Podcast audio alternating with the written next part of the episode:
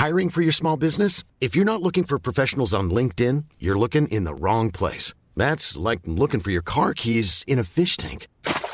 LinkedIn helps you hire professionals you can't find anywhere else, even those who aren't actively searching for a new job but might be open to the perfect role. In a given month, over 70% of LinkedIn users don't even visit other leading job sites. So start looking in the right place. With LinkedIn, you can hire professionals like a professional. Post your free job on linkedin.com slash people today. One size fits all seemed like a good idea for clothes Nice dress. Uh, it's a it's a t-shirt. until you tried it on. Same goes for your healthcare. That's why United Healthcare offers a variety of flexible, budget friendly coverage for medical, vision, dental, and more. So, whether you're between jobs, coming off a parent's plan, or even missed open enrollment, you can find the plan that fits you best. Find out more about United Healthcare coverage at uh1.com. That's uh1.com. The Telegraph. Podcasts.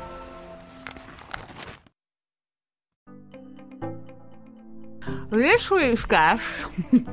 oh my god! This week's guest has bought us chocolate. Don't talk with your mouth full, I know, but I can do what I want. It's my podcast. She's bought us the poshest version of a bounty bar ever. It's Melissa Hemsley.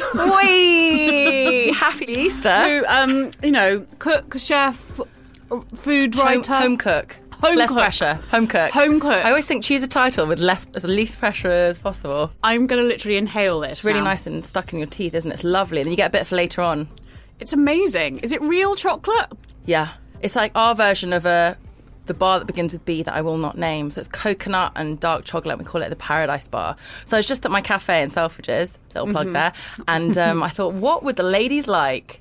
What might go down well that they could have a little little chomp on? There's two. There's more ladies. I want to. Sorry, Kim. Kim is the producer of this show, and she's the she's the real star of the show each week. She's the one that edits all of this, and she is sitting here also enjoying a paradise bar. Anyway, She's even sniffing it. Wafting. Melissa has a book out called Eat Happy, which we will talk about in a bit. But first of all, I'm going to do the first question I ask everyone with my mouth full of chocolate, which is How are you really right now? You, we all know this by now. We all know this question. I don't have to explain it to you. I'm very tired. Mm-hmm. I'm quite tired. I feel bouncy because it's a crispy day outside. So I had a lovely day just getting um, incredibly lost on Buckingham Palace Road. It is a real nightmare of a street, isn't it? It's not. It's. Yet I did get some good sun in my face, which I'm thankful for. So I feel really good about that. I'm feeling quite tired. I've been doing loads, traveling loads with the book tour, but overall, I'm pretty pleased. I feel like I'm in a, a good spot. I spent all of yesterday in bed.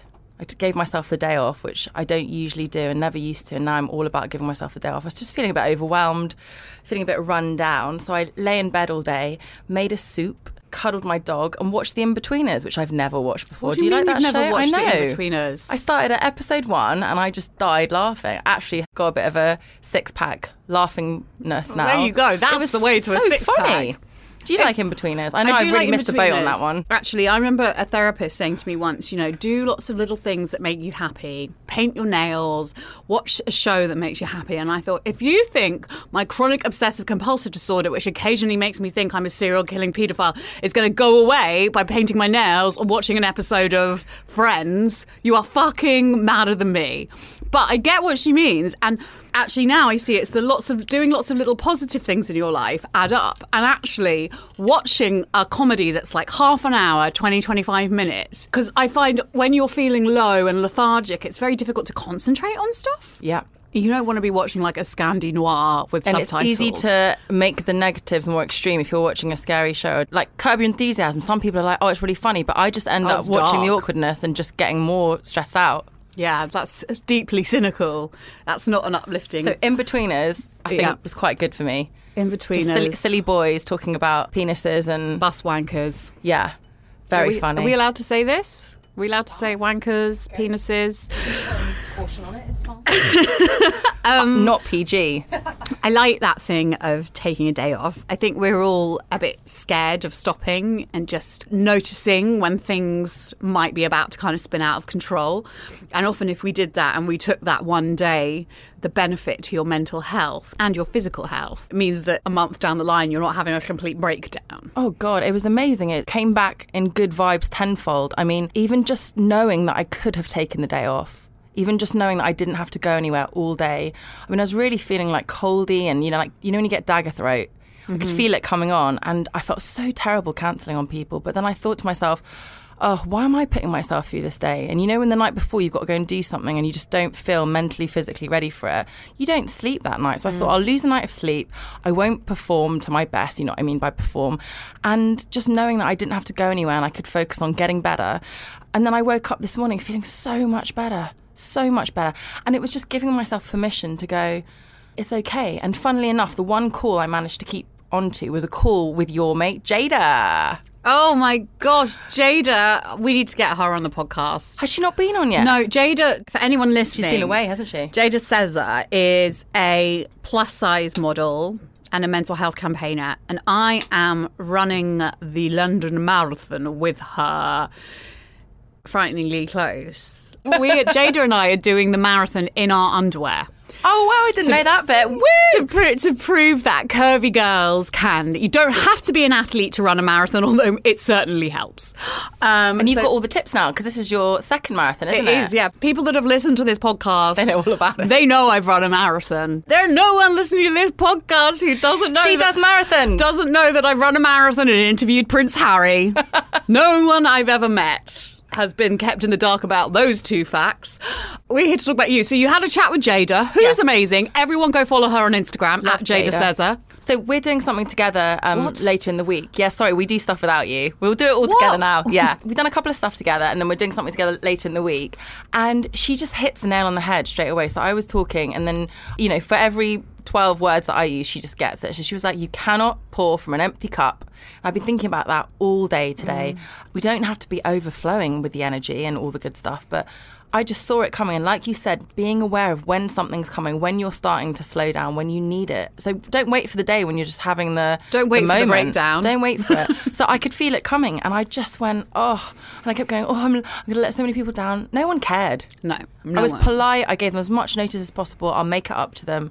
And I feel so much better. And that's why when you said, How are you? I was like, Well, I'm tired, but I'm, I'm feeling good. I'm proud of myself for giving myself a nice day. That sounds silly, Yeah. doesn't it? I, think there's lots of people listening who that all really chime with because I think we're always really scared of cancelling stuff and like stopping and going, I'm not, especially with mental health, because unless you know, it's so difficult to say, "Oh, excuse me, can I have a day off? Yeah. I last week felt really, really, really like everything was going on top of me. And I'm really lucky that I have bosses who go, whoa, go and take a day off. Just go and breathe because we don't want you going back to rehab for three months.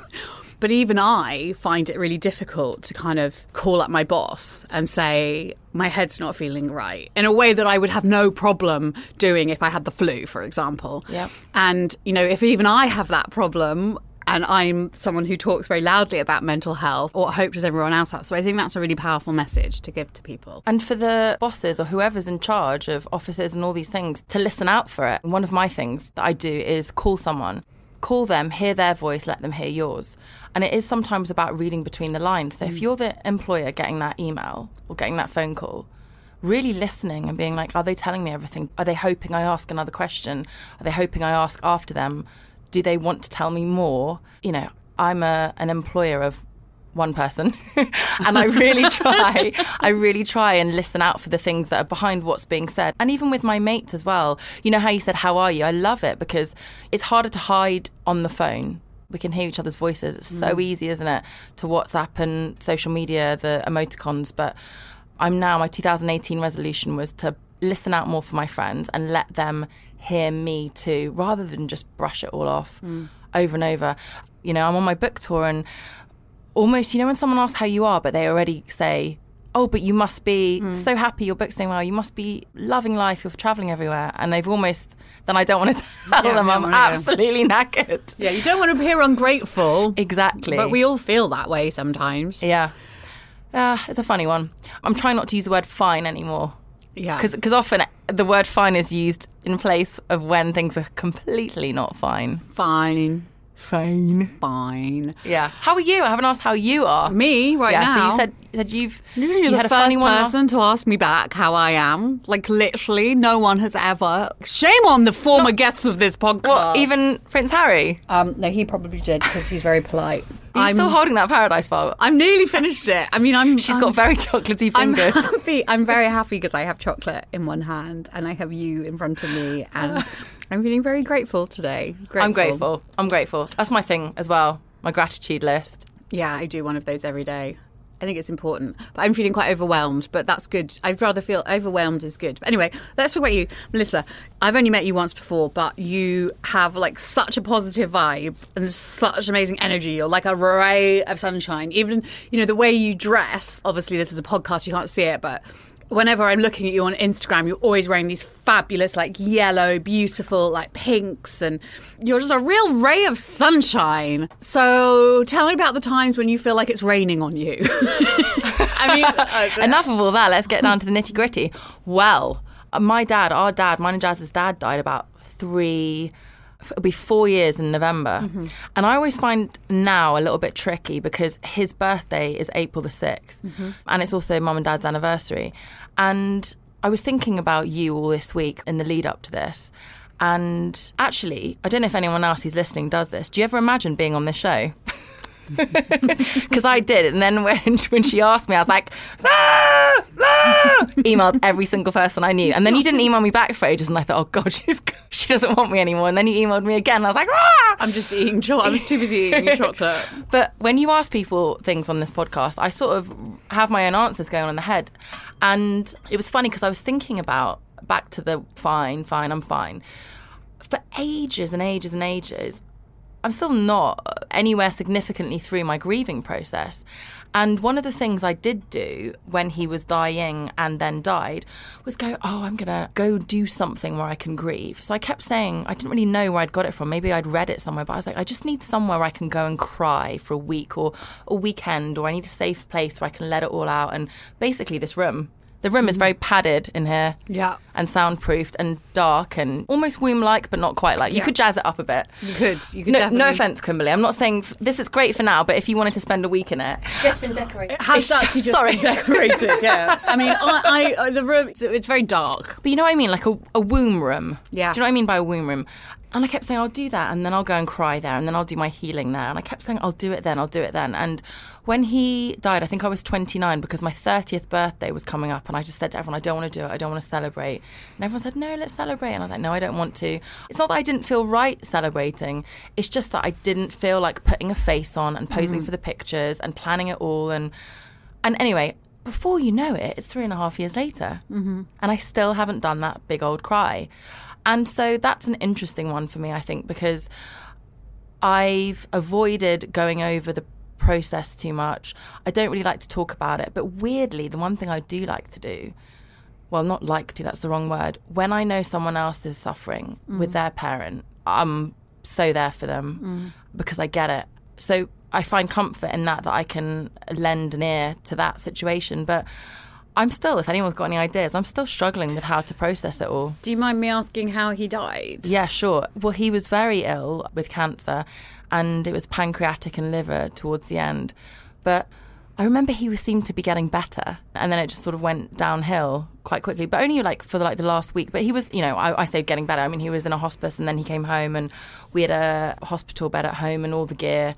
And Jazz and I actually wrote most of our books at his bedside. He went to so many different hospitals, had amazing nurses and doctors looking after him. I mean, they're incredible.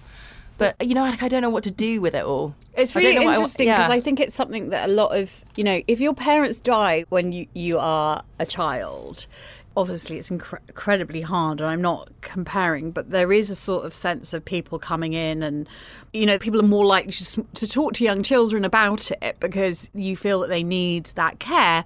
Whereas if you're an adult, I imagine, and, you know, I'm, I feel lucky that my parents are still alive, but my husband's mum, for example, died 10 years ago of cancer. And, you know, it's just like he just went back to work the next day. And it's like, just carry on because you're a grown up. And I think it's the same, you know, and it's not just death. It's like if your parents get divorced when you're a grown up, you know, you're just, well, you're a grown up. So just deal with it. You know, you're not a sort of four year old orphan Annie or whatever. And I think it's really important to talk about that stuff because it's still fucking painful, right? Mm. And I just say to my mum, I'm like, don't you go anywhere in a hurry. Because, you know, I've just. No pressure, mom. Yeah. Stay alive. But it's a funny one. But honestly, the only way I know how to deal with it is to be there for other people. When someone says one of my parents isn't well, I'm like, I've got you. Also, is it like I think in life we find our tribes? Yeah. And although it doesn't, it's not comforting to know that other people are going through the same pain you are. There is a comfort in finding Yeah. other people who have experienced the same thing and holding them close. My boyfriend and I, it's obviously not funny, but we say we've got the dead dad club because he doesn't have a dad either. So, you know, sometimes I'll be like, oh, if we have a kid together, you know, it's not going to have a granddad. But, you know, his dad died when he was young. And I think actually, funnily enough, we, when my boyfriend and I got together, I managed to get him in to meet my dad before he went. And my dad was like, hello. And he was like, oh, my name's Henry. That's Henry. And then my dad was like, hi, I'm Jack. That's my dad. And then he was like, talked to him for about three seconds and then was like, well, have a nice life. and then dismissed. you know, he was in the army. But I'm glad that my boyfriend managed to meet him. But it all happened in the first sort of four or five months of our relationship. So mm. it was a real great bonding experience for us. But, and I, as I say, I still don't know what to do with it. You know, I've seen therapists for years. And when it came to talking about the death of a parent, I was like, I just don't want to go through it again. I don't want to talk mm. about it, all the illness, you know, the heartache, the pain he was going through. It's so sad. You have to go through it. You've got to go through it. You can't go. it. I heard someone say the other day with so many things in life, you can't go round it. You have to go through it. It's like that children's storybook. We're going on a bear hunt. We can't go over it. We can't go under it. We've got to go through it. Anyone with a four-year-old child will. Is it a classic four-year-old It's a, child? It's a classic. We're going on a bear hunt. There's a song too. Catch a big one. Well, I don't know. That's how I read it to my. But um, these kids and they go looking for a bear. And they come across all these sort of obstacles like a snowstorm or a Everything's uh, in the way. mud or a river, and they're like, we can't go over it. We can't go under it. Got to go through it.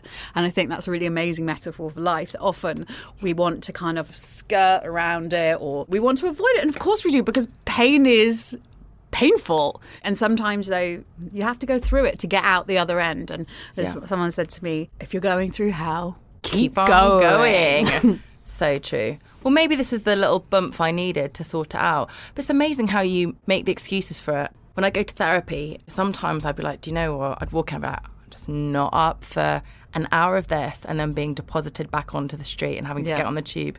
And when it came to dead dad stuff, as I file it away in my brain, dead dad stuff, Yeah. Like, I'm just not ready to do it. But that's what I think that's why I said to myself, I'll schedule in something in my diary. And of course, it doesn't happen. Mm. And I feel it bubble away.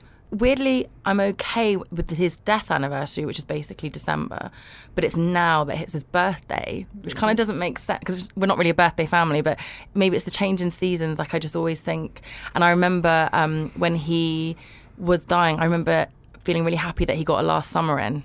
You know, just funny things that pop into your brain. It's so funny the stuff that comes into your brain, isn't it? Like you remember something you've blocked out, or it's not like we had the world's best childhood or anything like that. So it's not like I've got tons of these incredible memories, but I feel sad that as I've got older, I think we would have been better friends. Mm. You know, he was like proper army dad, didn't show any emotion. We grew up on army bases. Jazz and I were always mummy's girls. And I feel like I kind of lost out when I would have most enjoyed his company and most realised.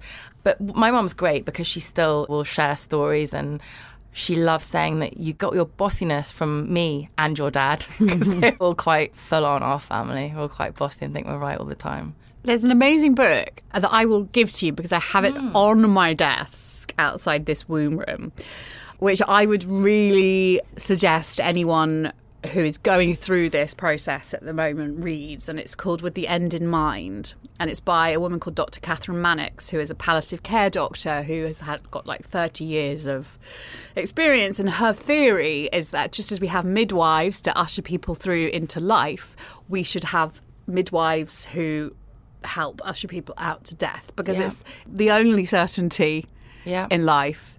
And it's going to happen to all of us. And actually, if we know how to talk about it and deal with it, it makes everything a lot easier. And people should be able to plan their deaths. And, you know, it's that thing of even, my husband said to me, we should do a will. And I was like, oh, no. As if like writing a will would mean I would drop dead the next day. Yeah. stupid. Do you keep things for your girl? I often wonder what I'll start. I don't have a kid yet, but what I want to leave to be remembered by by my child. Or do you ever keep think about that? Have you got like things that you're like, oh, that was my mum, or just because when we go through my dad's stuff, I'm like, we've got not very many photos because you know mm. that was back in the day before everyone had camera phones. I'm just interested. You, obviously, you've got all your articles and lovely books. Yeah, she'll be like, I've got enough of my mum to remember, thanks. I'd rather forget. She'll have all of these podcasts to listen to. Oh, here we go. Oh, here comes mum wanting to talk about her fucking feelings again. enough, enough. I don't know. It's really interesting.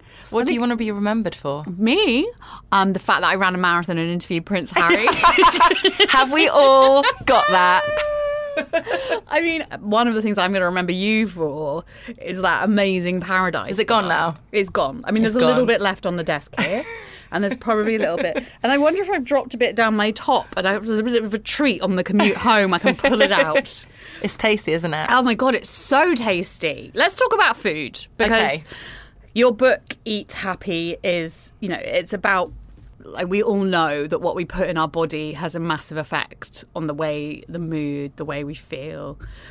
And you and your sister Jasmine have been sort of at the forefront of this kind of positive eating. I don't like getting controversial on this podcast because it makes me feel uncomfortable and I don't like feeling uncomfortable. But there's the sort of the clean eating thing that people speak about. And often you guys are mentioned in that and the sort of orthorexia. When actually what's really interesting is when I read your stuff, it's all really healthy. I mean, you're not advocating replacing, you know, kale, buckwheat. I don't know what is what even is buckwheat. But do you know, like it all seems. I love really how you said the word kale. Well, this is it. I was talking to someone and they were like, oh, I don't like kale, so I'm not a healthy eater. And I was thinking, since when did we get it so wrong and, and simplify it, but yet overcomplicate it so much that everyone thinks if you eat kale, you're great and you're an angel and you're healthy. And if you don't eat kale, you're not.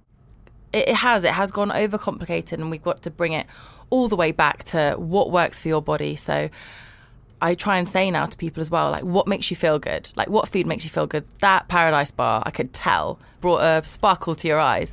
And that's great. And when I make my own puddings, I'm not really much of a sweet tooth person. I much rather have some cheese and chutney. Mm. But, you know, if I make my own sweets, I can so appreciate someone else's cake. But then if I'm making something at home, I'm like, well, why don't I try and make it a little bit better? Why don't I try and use whole ingredients and put some fat into it? Because when there's fat in something, it's always going to taste better mm-hmm. and it's going to be satisfying. And when it comes to dinner, I could order a pad thai or I could make a pad thai at home and put tons of vegetables in it, know mm. what's in it, enjoy the cooking process as well because I always think of the evening as my wind down into bed. Yeah. Like I don't think, oh my gosh, I've got an evening and then it's bedtime.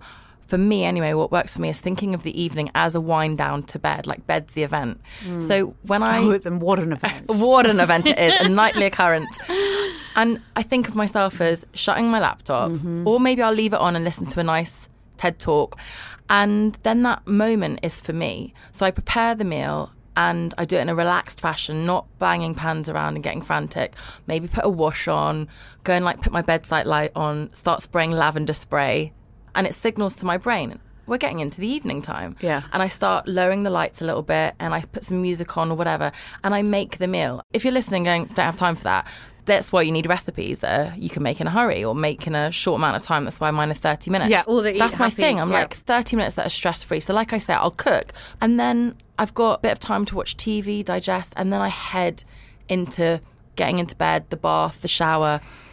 Am I making you feel sleepy? And I'm then just like rolling oh, into bed oh, with a can book. you come and make me a bad time? I think also that cooking for yourself is much more satisfactory when you sit down and eat it. You know. Sometimes, although sometimes it's nice when someone else does it. Of isn't it? course, Yeah. but I think that thing of knowing that you've done it yourself and you've, Yeah. you know, is and as you said, knowing what's in it. yeah. But when you've had a shit day, you can feel really good when your dinner turns out right. I think that's mm. another thing. I was talking to someone, I went to this literary festival in Dubai, and this man was saying to me that lots of authors love to cook because they'll be by themselves all day and they'll start really early and they'll write and then they'll go out and get some ingredients or they'll start cooking and it's their time to be someone else, time to be social and put a meal on the table. And especially if their writing has gone badly mm. all day, they get a meal on the table and they feel good and they feel renewed and all of these things ready for the next day. I mean, when I tell someone about my food, and especially when I use the word healthy eating, you can tell everyone's going, "Oh, I'll get, I'll be hungry, or it's complicated, or mm. it's going to be bland and boring." And I'm like, first and foremost, it's got to be satisfying and delicious. Mm.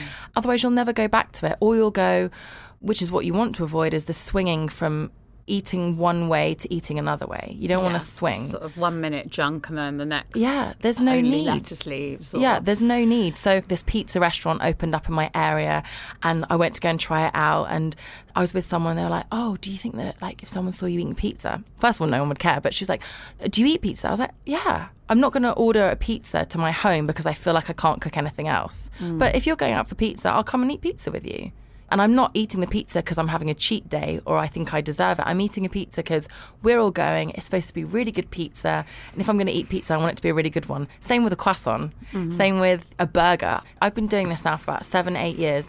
And when Jazz and I first started, it was hard to go to a restaurant and ask for vegetables. We're not vegetarians, but do you remember like what the menus looked like seven years ago, eight years ago?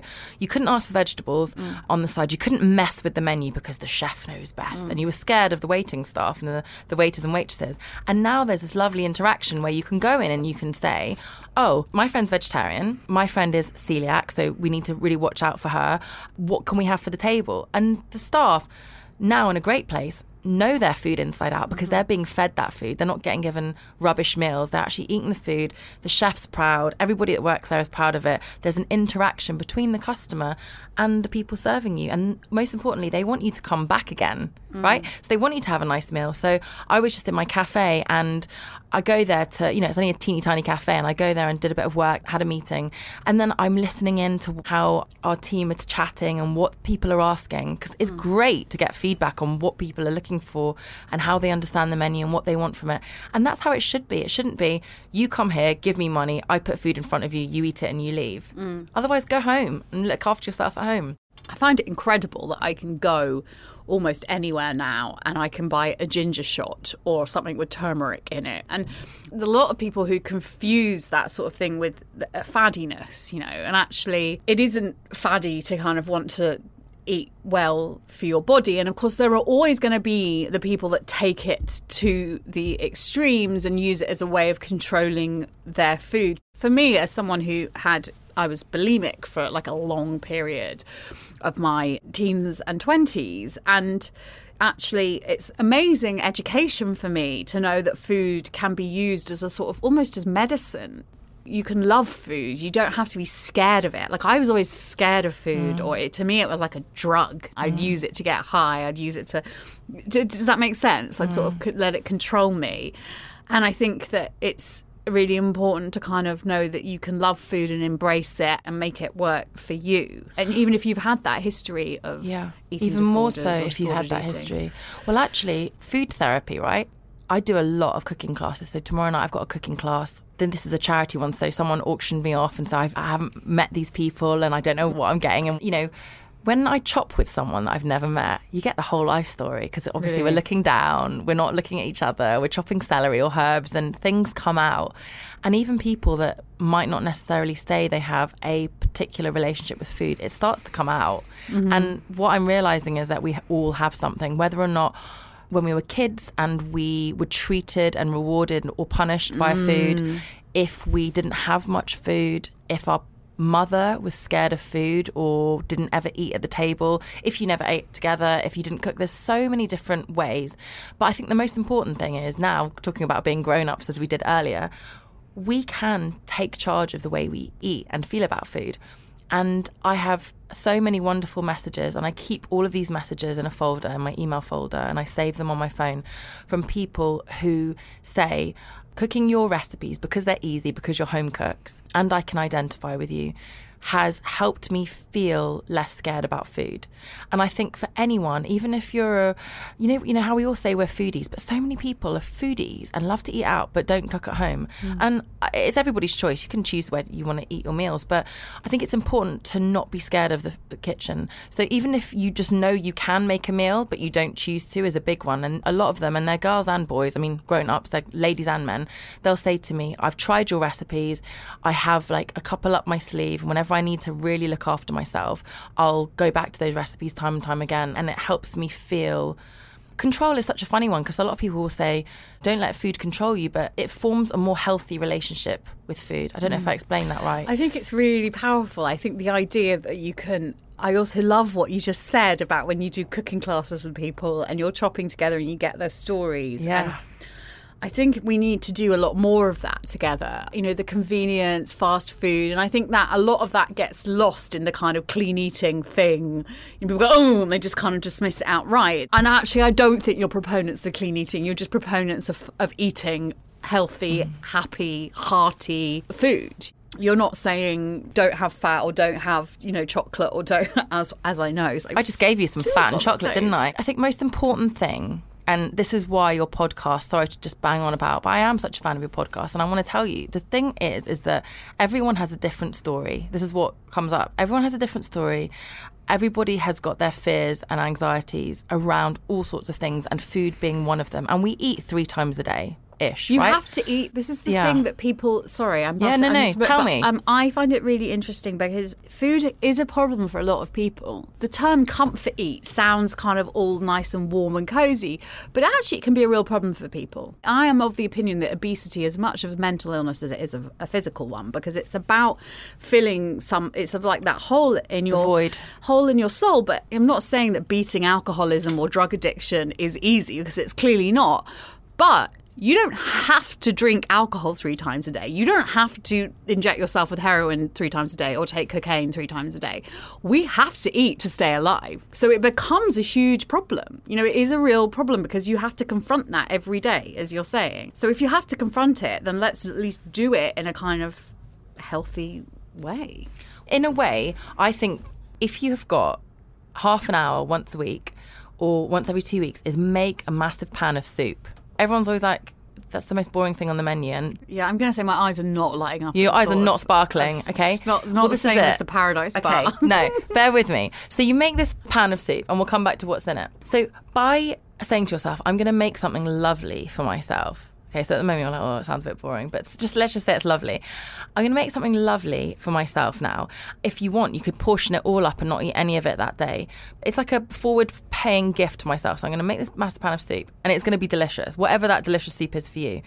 And then I'm going to put tons of it in the freezer for a rainy day or a day I feel low or a day that I need some comfort or a day that I have no money or a day that um, I've got no motivation and it's in there. And then I'm going to take the rest of it and I'm going to give it to my neighbour or a colleague or somebody that needs something cheering up or someone that's moved into the area or someone that who's going to say no to a lovely soup made with love.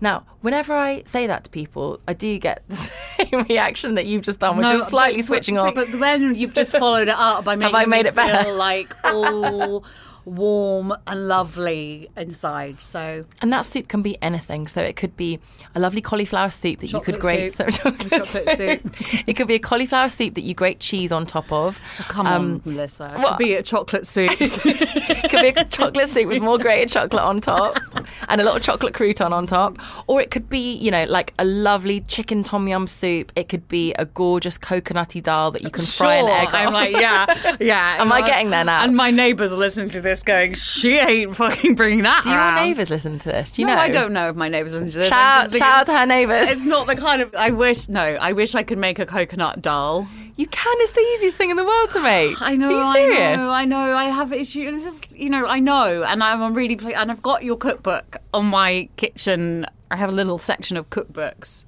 and I do keep looking at it, and I know that food is something I have to. But anyway, that's a really good point, isn't it? You know, you like my food, something stopping you from making it. So maybe, mm. you know, in the next couple of months, I'll check in with you yeah. just to see if you've tried something. But isn't that funny? Like, you know, you want to, you know, it'll make you feel better. Yeah. But everything else is, gets in the way, and life does. Here's an interesting one. So I've done, this, it's my third book. So I've got my friend Ruth. She lives in Leicester. She's a single mum, and her daughter is my goddaughter. Now, she's obviously bought my other two books and she's the most supportive person and she's always telling her friends. She makes all her sisters buy my books. But she's never i've now realized made anything from the books. And then with this one i really needed her to help me out because when I was writing this one, I decided to also get a wreck in deep East London, try and do it all up with no money whatsoever. Hmm. So I was living at my mother's. I tested the whole book on like a little IKEA induction hob and had to wash up and get water from the bath, and the bath's all turmeric stained now, and blah blah blah. Woe is me. Bet your mum loves but yeah, that. she, she was very good and patient with me. I was a nightmare, but I had to call on all my friends and say, Do you know what? I know you do a lot for me, but you really got to help me test these recipes. And so my friend Ruth, she finishes work late. Her kid stays in the crash as part of work. She's not the person that cooks. So I asked her to just choose four recipes. So she picked like a ragu, a lentil chili, and a couple of others. And she faithfully and didn't want to do it, made them. And she made massive packs of them, vats of them. Uh, She just would feed back on all the recipes. She said, I love it, love it, love it. And I was like, Thank you, friend. You're great. Then, about a month later, she starts texting me pictures of her dinner. and I was thinking, oh, you bless you, you're trying the recipes again. No, she was working her way through the freezer. And she had so much food that she was sharing it with her sisters, her work mm-hmm. colleagues. And now, every single month, so that was about a year ago, was when I finished that book. And now, once a month, she just has an hour and a half and she nails three recipes and she puts them in the freezer and then she doesn't cook during the week. So when she reheats them, she'll add things to them like she'll maybe throw in some salad with it or some make some pasta for her kid or whatever. But for the first time ever, I've actually done what I thought I was doing all these books ago, which is mm. helping people with not enough time realize that they could incorporate it and make it lovely. It's my biggest joy when she she texts me a picture and she's like, "Here's your goddaughter eating tons of vegetables in her chili, and I've not even cooked anything. I've just mm. warmed it up." And it's brilliant. So she was somebody I thought that she was cooking. She wasn't. And now she's like, I can't believe you converted me. It's once a month. Once a month, she puts a bit of effort in. She can shop from her freezer each shelf of her freezer's got like three different things in it. She's got a Malaysian curry there. She's got her ragu. She's got all mm. these things. I love that soup analogy. I just wanted to ask you your relationship with food. Has that always been good? Is it something, or have you ever had any tricky kind of? I've definitely had tricky moments. Actually, very I was very young when I started having tricky tricky relationships with food. I was about eleven. I sort of really struggled with. So you see how tall I am now, five mm-hmm. I was this height when I was about eleven. Right. 10 or 11. So I was super tall. We'd moved around quite a bit, dad being in the army. And when I got to one of my schools when I was about eight, I think I was lucky. Jazz went to way more schools because she's older than me.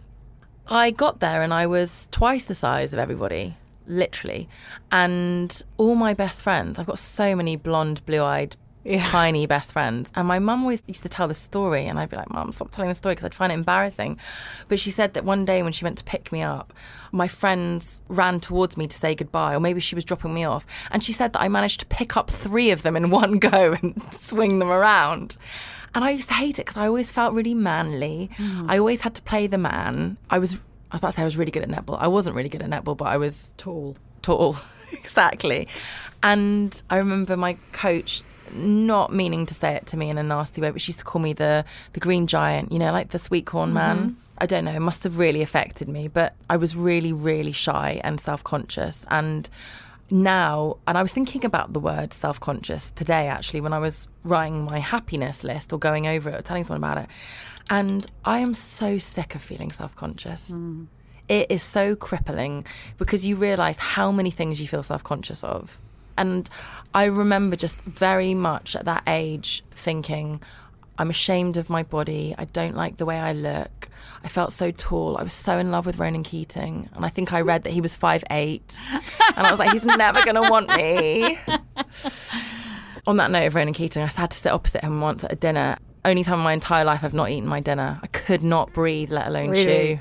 And so, yeah, I definitely started to control the way I ate, which is silly in, in many ways because I was never going to be able to shrink my height. But I felt very unfeminine at 11. And I really remember, and I have, I kept a lot of diaries and I just read them now and it's painful seeing what I was going through. And I think also because I was young, mm. people weren't looking out for dodgy relationships with food then and I was very sporty and I was a large personality, but I was so shy about that. So I really get it.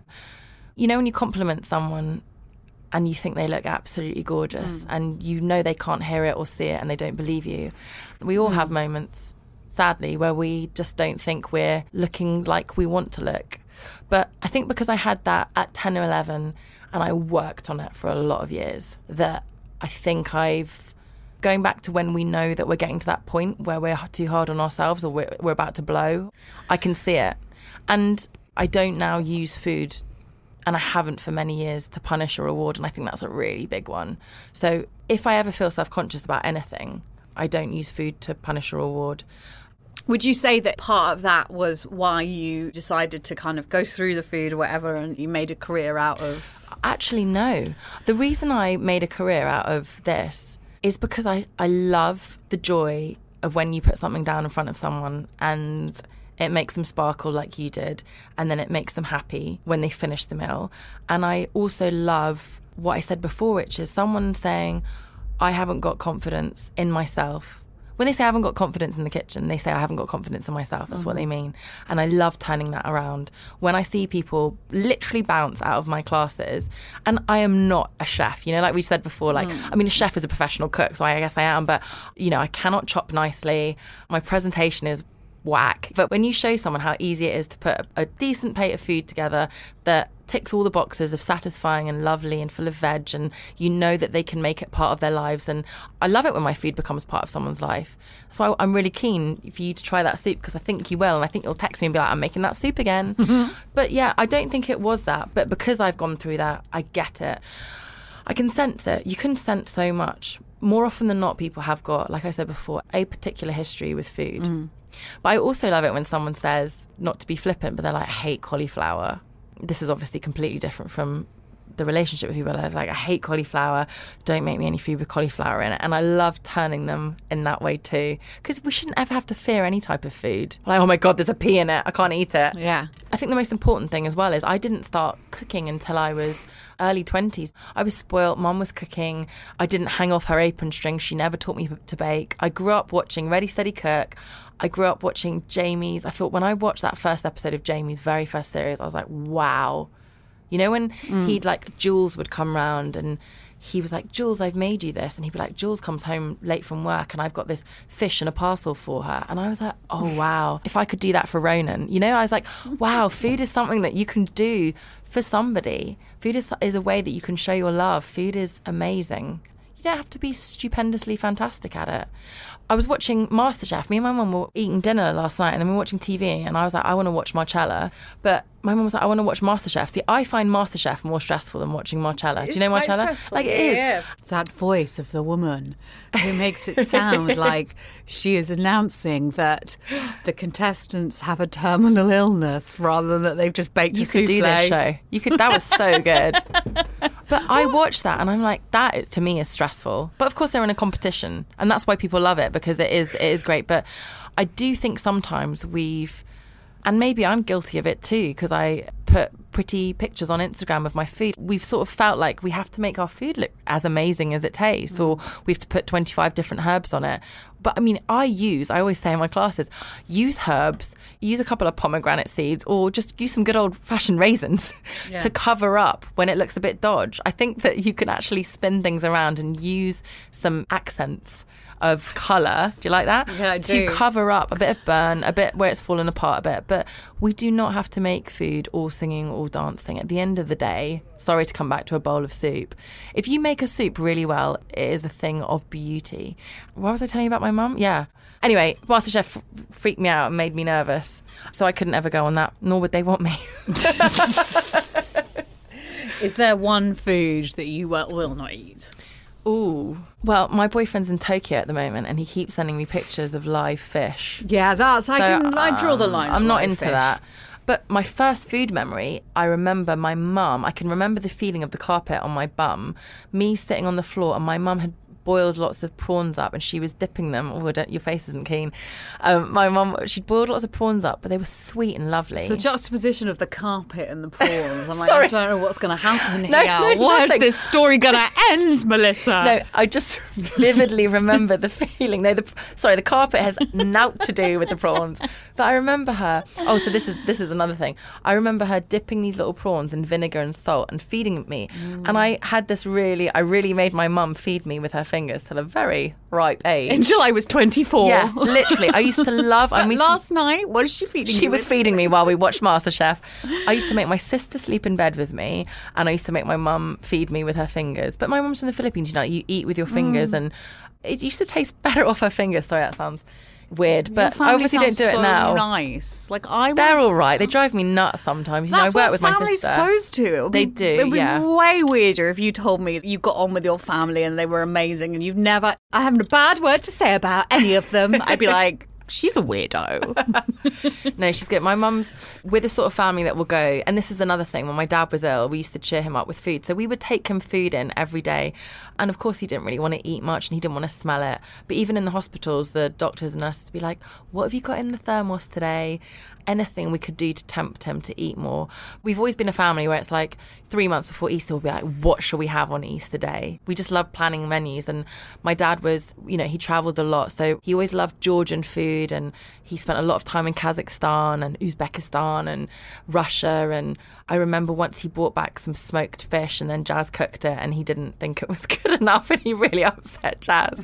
but, you know, at the same time, I didn't know what was Asian food and what was English food for years, you know, because my mum would sort of put fish sauce into like scrambled eggs and stuff. And when I was younger, she wanted me to be a doctor, or I told her, I think at one point I was going to be a doctor. And then she was like, oh, okay, it's a done deal. so I did all the science A There's still levels. time. There's, you know, she still says that. But she would be like, let's feed you for brains and beauty. My mum's like a big fan. She calls it BB. She's like, whatever you do, use your brain and your beauty. Look after yourself. She means that, like, Hmm. not be beautiful for someone else, but feel good, but use your brain. And she would pack me smoked mackerel in my lunchbox, and everyone else got a penguin, and I got a bit of smoked mackerel. Cheers. I, I know, I think that's really sweet.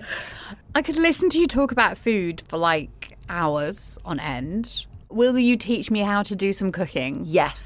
And maybe we could do a cook along. To I don't know how a cooking podcast would work, but we can maybe film it for Yeah. the website.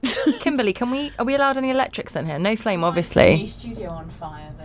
So No. I- uh, what about if I bring an induction hob? You can't set that alight. Put it past health and safety. Would put it. Okay, oh, just come to mine. can't- Just oh, come yeah, to mine. okay, please, Kimberly, how great. much kit do you need to bring? Let's go. Let's just go. shall Let's we? go now. Let's go now. No, I love your thing that making food is like an act of love and it's an act of self care, and we don't have to be scared of food. And I. I'm so pleased you came on, and not just because you bought us chocolates, just to any other future podcast guests. If you want to bring us chocolates or any kind of nice food, you're more than welcome to. You're such a joy, and you've just got this really positive energy. And I could just, yeah, I could talk to you for hours. I want you to feed me with your fingers, please. oh my god, that sounded almost sexual, didn't it? Almost sexual. Melissa Hemsley, thank you so much for coming on Thank Mad you. World. Loved Eat it. Happy is out now and available from all good bookshops and Amazon. And what are you on Instagram? At Melissa.Hemsley. Don't tag the other Melissa Hemsley because she won't like it. She'll She's a private account. You are not a private account. You are a very public open. account, and it'll cheer you up to see all those colourful dresses every day. Thank you, Melissa. Thank you.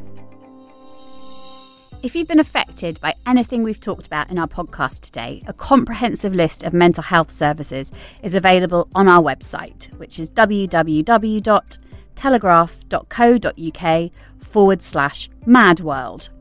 If you want help right now, the following organisations offer free and confidential support over the phone.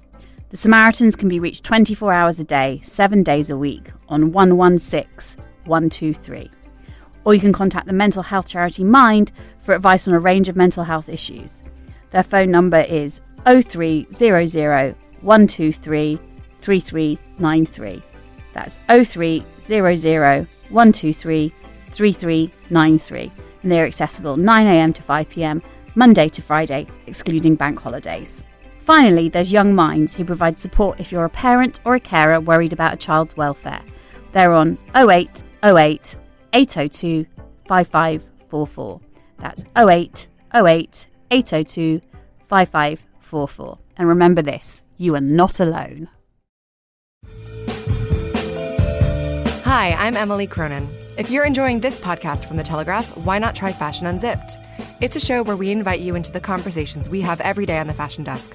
All the chat, none of the deadlines. Plus, you get to hear from designers, Whether it's glitter or leopard, we just can't get enough of it. supermodels, There was only one girl every year that was a plus size model that had her big moment. And then that's all you would see of those girls. and some of the brightest minds in fashion. His legacy is the epitome of style and chic.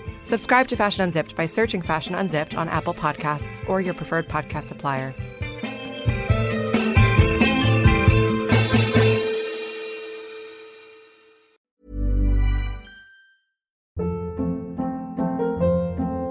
Hold up. What was that? Boring. No flavor. That was as bad as those leftovers you ate all week. Keke Palmer here, and it's time to say hello to something fresh and guilt-free. Hello Fresh. Jazz up dinner with pecan-crusted chicken or garlic butter shrimp scampi. Now that's music to my mouth. Hello Fresh. Let's get this dinner party started. Discover all the delicious possibilities at hellofresh.com.